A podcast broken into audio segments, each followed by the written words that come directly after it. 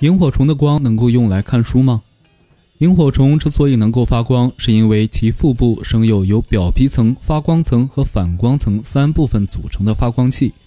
发光层有几千个发光细胞，这些细胞中都含有荧光素和荧光素酶。荧光素在荧光素酶的作用下氧化合成氧化荧光素，这个过程所产生的能量便会以光的形式被释放出来。萤火虫并不大，并且它们发出来的黄绿色光也十分有限。不过，如果多抓一些萤火虫聚拢起来，光就会强一些。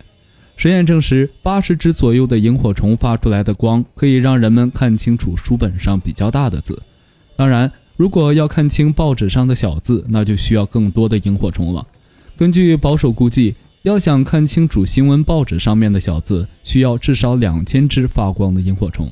当然，即便是这么多的萤火虫所发出来的光也依然是有限的，它依然无法和电灯相比。